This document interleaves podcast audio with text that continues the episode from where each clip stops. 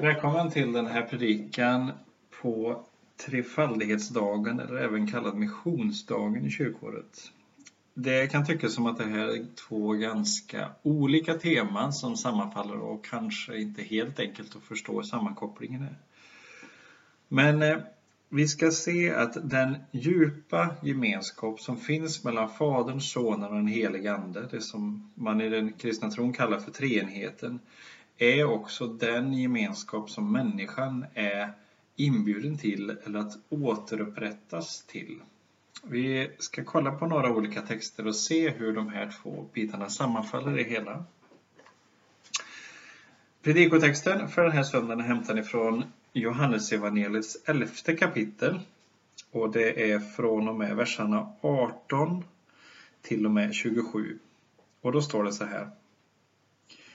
Betania låg inte långt ifrån Jerusalem, ungefär en halvtimmes väg, och många judar hade kommit ut till Marta och Maria för att trösta dem i sorgen över brodern.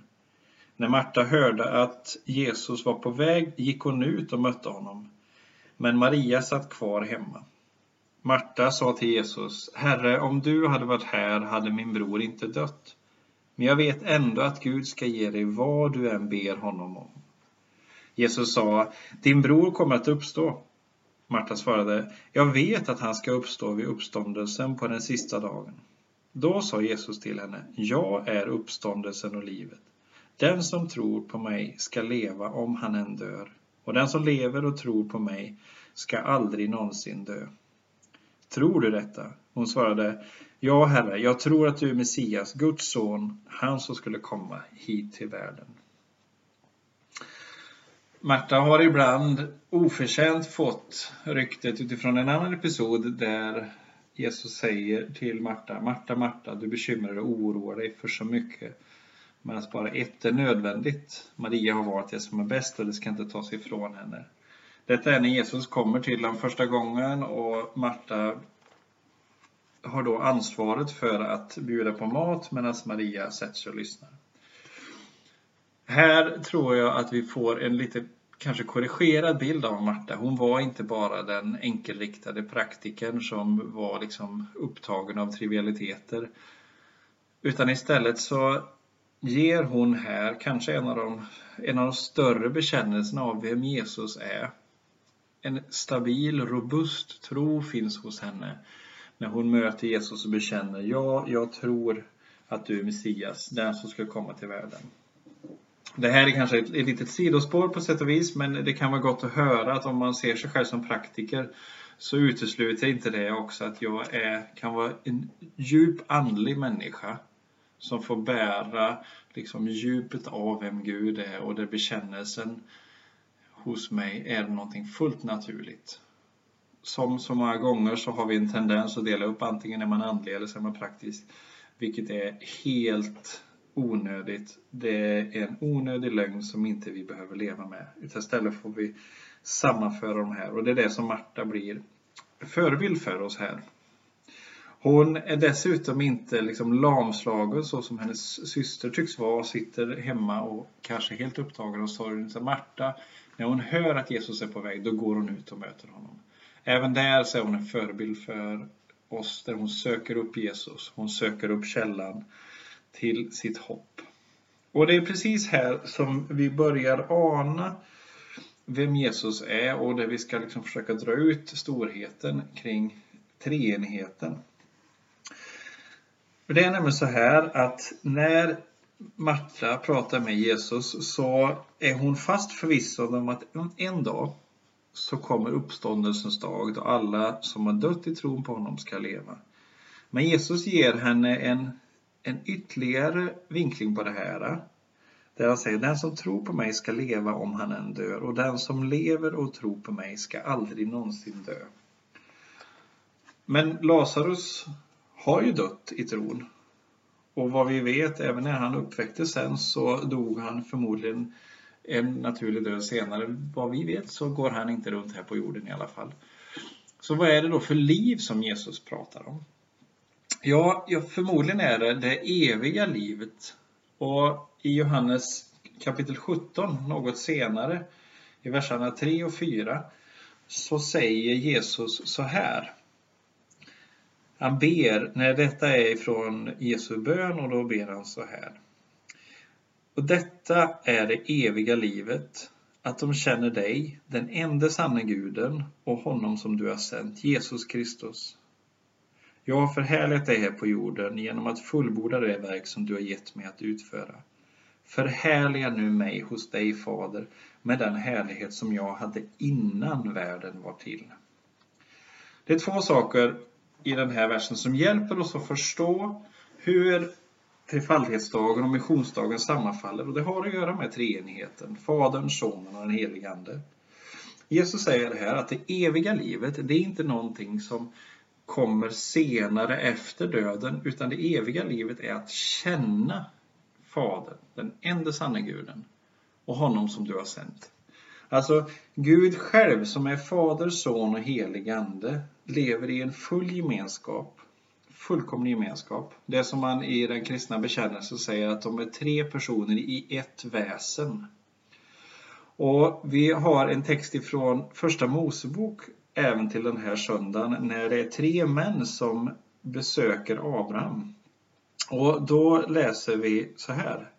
Herren visade sig för Abraham i Mamres lund. Abraham satt i tältöppningen under den hetaste tiden på dagen. Han såg upp och fick se tre män stå där framför honom. Då reste han sig från sin plats i tältöppningen och skyndade sig emot dem och kastade sig till marken.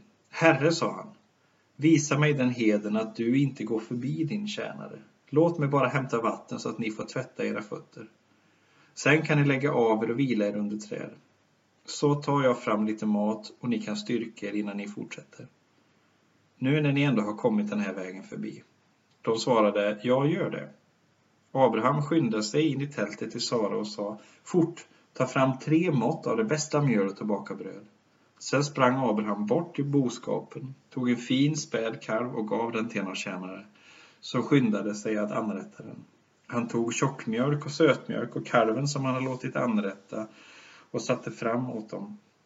Själv stod han bredvid dem under trädet medan de åt. I den här texten som alltid har förbryllat människor som har läst Bibeln är att här liksom växlar persontilltalet till de här männen som en enhet och samtidigt tre. Herren besöker Abraham och det är tre män. Och när han säger, när Abraham säger då, han kastar sig ner och säger Herre, visa mig den heden att du inte går förbi din tjänare. Och den här texten har inspirerat och försökt att hjälpa oss att förstå treenighetsläran. Att Gud är Fader, Son och helig Ande. Ett väsen i tre personer. Ehm, Treenighetsläran är ingenting som uttryckligen står i Bibeln som uppkom senare, på 300-talet av kyrkofäderna för att försöka förklara det här. Och våra ord är alltid på, vis, på sätt och vis begränsade försök att, att verkligen kunna förklara. Men det är ändå så att vi ser att Jesus förhåller sig till Fadern så som han uttryckte den här texten från Johannes evangeliet kring det eviga livet. Och detta är det eviga livet. Att de känner dig, den enda sanna guden och honom som du har sett, Jesus Kristus. Och lite längre ner säger Jesus, förhärliga nu mig hos dig Fader med den härlighet som jag hade hos dig innan världen var till. Så här förstår vi att Jesus och Fadern hade en gemenskap innan världen skapades. Och anden, Guds ande, beskrivs synonymt med Gud emellanåt. Så att det Gud är, det Guds ande är, där är Gud och vice versa.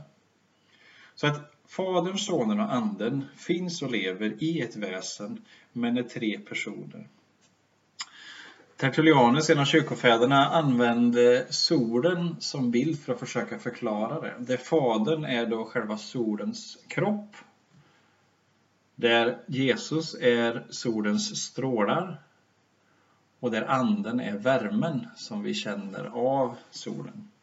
Det här är tre aspekter av solen. Det är kroppen, det är ljuset och det är värmen. Allt tre, alla tre är solen.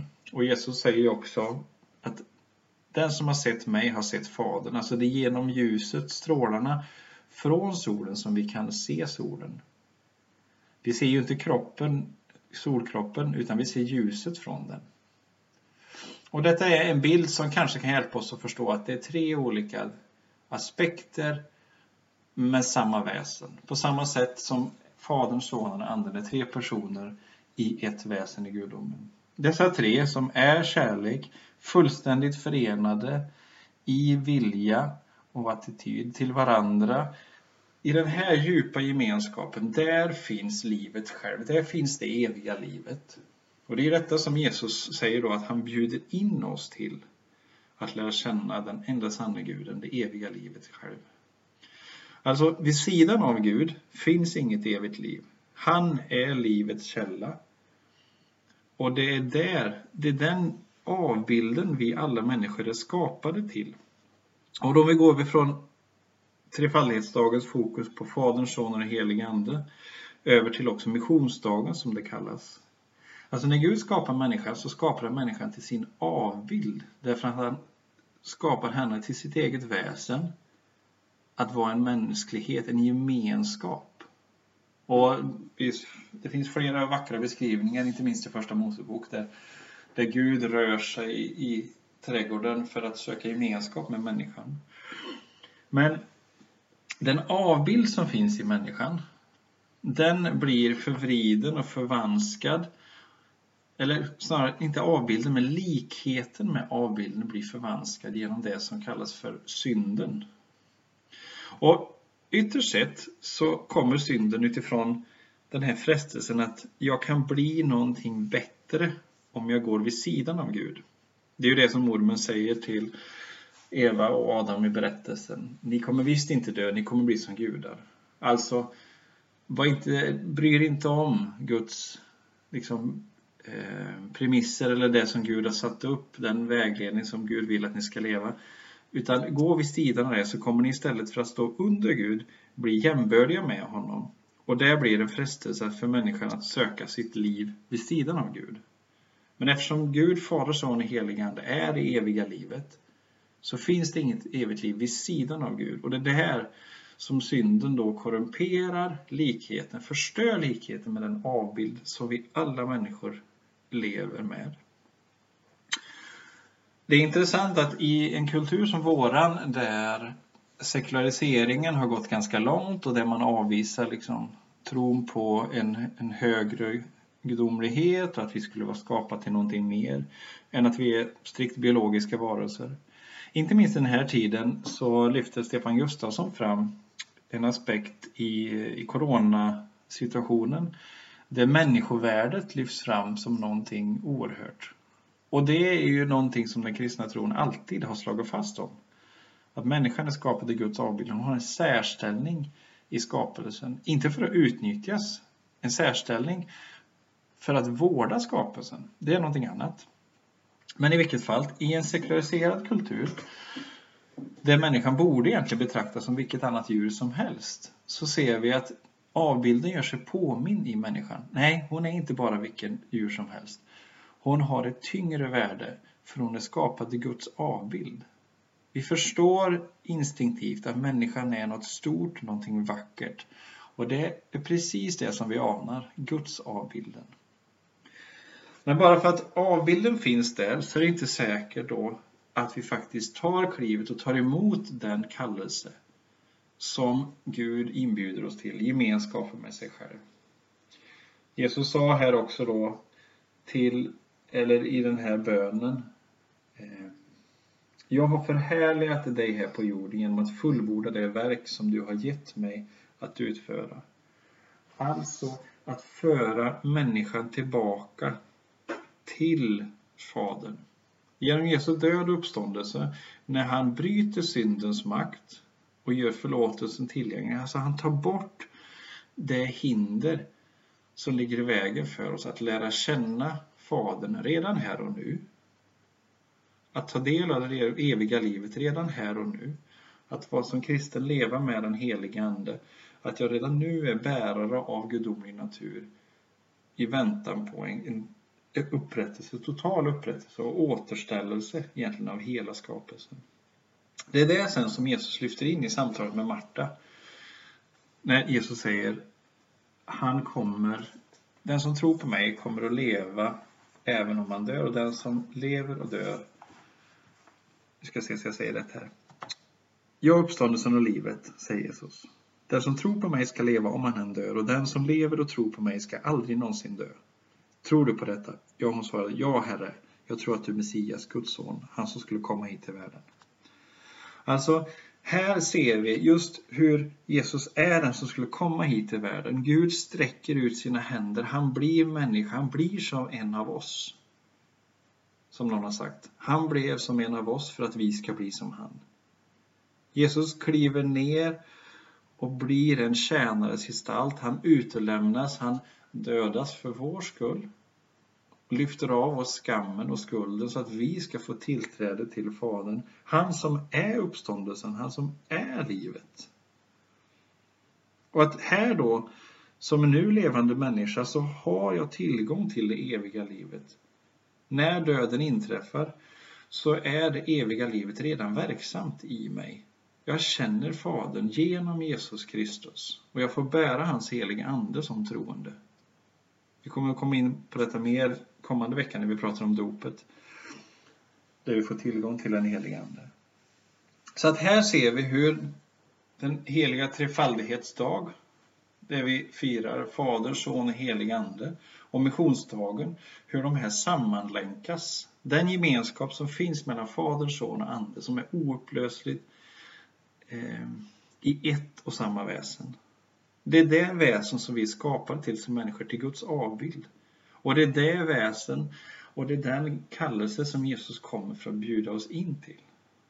Så att redan här och nu så finns det en inbjudan till oss som människor att återupprättas, att återställas in i den gudsrelation vi är skapade till, att ta del av det eviga livet redan här och nu genom att lära känna honom.